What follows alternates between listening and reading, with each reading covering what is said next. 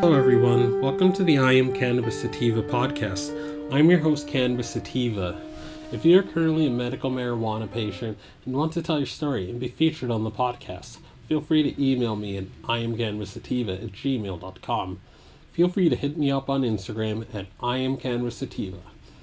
Feel free to check out our official Twitter account at ICSativaPodcast. You can also check out and subscribe to our podcast on Anchor FM, iTunes, Stitcher, the Google Play Music Store, Pocket Casts, and other platforms like it. Please rate and review us on iTunes, as rating and reviewing us will bump up the pod on their algorithm and put this podcast in front of even more eyeballs and spread this project throughout the United States and hopefully the entire planet. If you like what we are doing, please become a Patreon and support us. We plan on doing big things with our humble little projects, such as going to trade shows, visiting other MMJ or recreational states, doing on-field work. By supporting us, it helps us to keep the lights on, pay rent, pay for hosting and equipment, and travel. You can do this by going to anchor.fm/iamcanvassativapodcast/support. So I just got some very good news out of New Jersey, and this article is from NJ.com, and the article is titled "New Jersey Medical Marijuana Patients Win Huge Protections from Being Fired for Flunking a Drug Test." And the article is written by Susan K. Levo, NJ Advanced Media for NJ.com.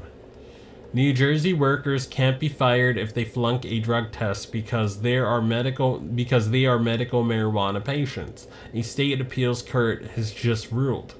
This case is likely to reverberate in workplaces for years to come because a state appeals court says medical marijuana patients, as long as they are not using the drug or under the influence at work, are protected by state law against discrimination. There are 45,000 registered patients in a program, with about 2,000 joining every month, according to the state's Department of Health. Quote, "The sweeping effect is that you can no longer say, 'You tested positive, you're out of here,'" said Maxine Mickey Newhauser, an employment expert with the New York office of Epstein, Becker, and Green national law firm. There had been a general belief that since marijuana is illegal under federal law, employees do not have to accommodate its use by employees, even if they had a prescription for it and are using it legally under state law. Newhauser said, "The appellate case very strongly came down in the opposite direction, following the lead of other states confronted with the same issue. The March 27 state appellate decision, based on a discrimination lawsuit filed by Justin Wild, 41, a man diagnosed with cancer who was fired from the director's job at Feeney Funeral Home in Ridgewood in 2016. Wild did not tell his employer he was enrolled in the medical marijuana program until after he was injured in a car accident and taken to a hospital, according to the court decision. The accident was not determined to be Wild's fault, and he claimed he was not high at the time. But because Wild acknowledged he was a patient, the emergency room physician did not administer a drug test because, of course, it would have been in his system, according to the court decision. Wild's boss insisted he get a drug test before returning to work, and when he tested positive for marijuana, he was fired, the opinion said. Wild sued for discrimination, but he lost at the Superior Court level. The trial judge said New Jersey's Compassionate Use Medical Marijuana Act, the 2010 state law creating the program, does not require employers to make accommodations on the job. But the state law against discrimination does require employees to accommodate people with disabilities like Wild, whose doctor approved his use of medical cannabis. Appellate court judge Clarkson Fisher Jr. wrote, quote, "It would be ironic indeed if the Compassionate Use Act limited the law against discrimination to permit an employer's termination of a cancer patient's employment by discriminating without compassion," Fisher wrote. The plaintiff did allege he sought an accommodation for his use of medical marijuana in the workplace, quote. He alleged only that he sought an accommodation that would allow his continued use of medical marijuana off-site or during off-work hours, the decision said.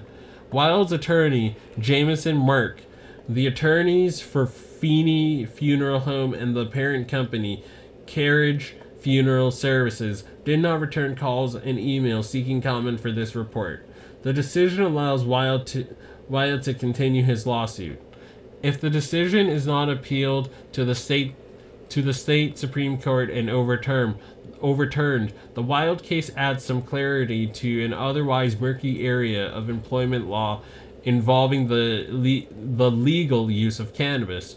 With a small number of exceptions, medical marijuana patients enjoy few workplace protections. Complicating this is the fact that even with 33 states and Washington, D.C. enacting medical cannabis laws, possessing the drug is still a federal crime. The Wild case is not the first to recognize the disability rights of medical marijuana patients. Last fall, a U.S. District Court judge in Connecticut ruled in favor of a woman who sued a nursing home operator, which rescinded a job offer because she was a registered medical marijuana patient and flunked the drug test. Newhouser, the attorney who co-authored an analysis of the decision, advises employers not to get hung up on that this is cannabis. Think about it as you would a prescription for Vicodin, Xanax, or Ambien. You might need to go through the reasonable accommodation analysis for those individuals if you become aware of their use, she said.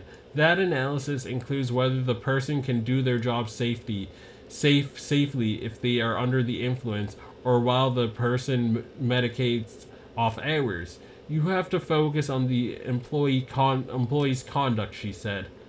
I've always emphasized when it comes to issues of disability that you must act on a case-by-case basis, and this case highlights the need to do that, Newhouser said. This would not be the first time judges in New Jersey have recognized the rights of medical marijuana patients. Several workers' compensation cases have ordered employers to pay the tab for employees hurt on the job and rely on medical cannabis for relief. Insurance companies do not cover medical cannabis. There is a pending state legislation, S10, expanding the medical marijuana law that would protect workers from getting fired simply because they are registered patients or flunk a drug test. Nothing in this section shall be deemed to restrict an employee's ability to prohibit or take adverse employment action for the possession or use of intoxicating substance during work hours, according to this bill. End of article.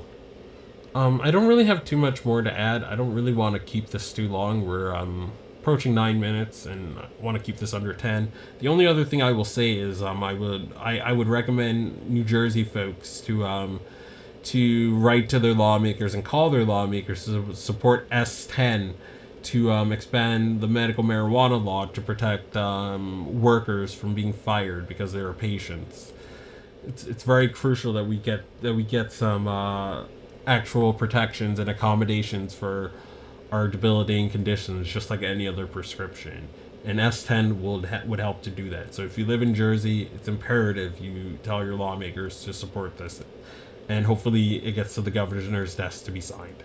And as always, everyone, stay medicated, my friends. Peace.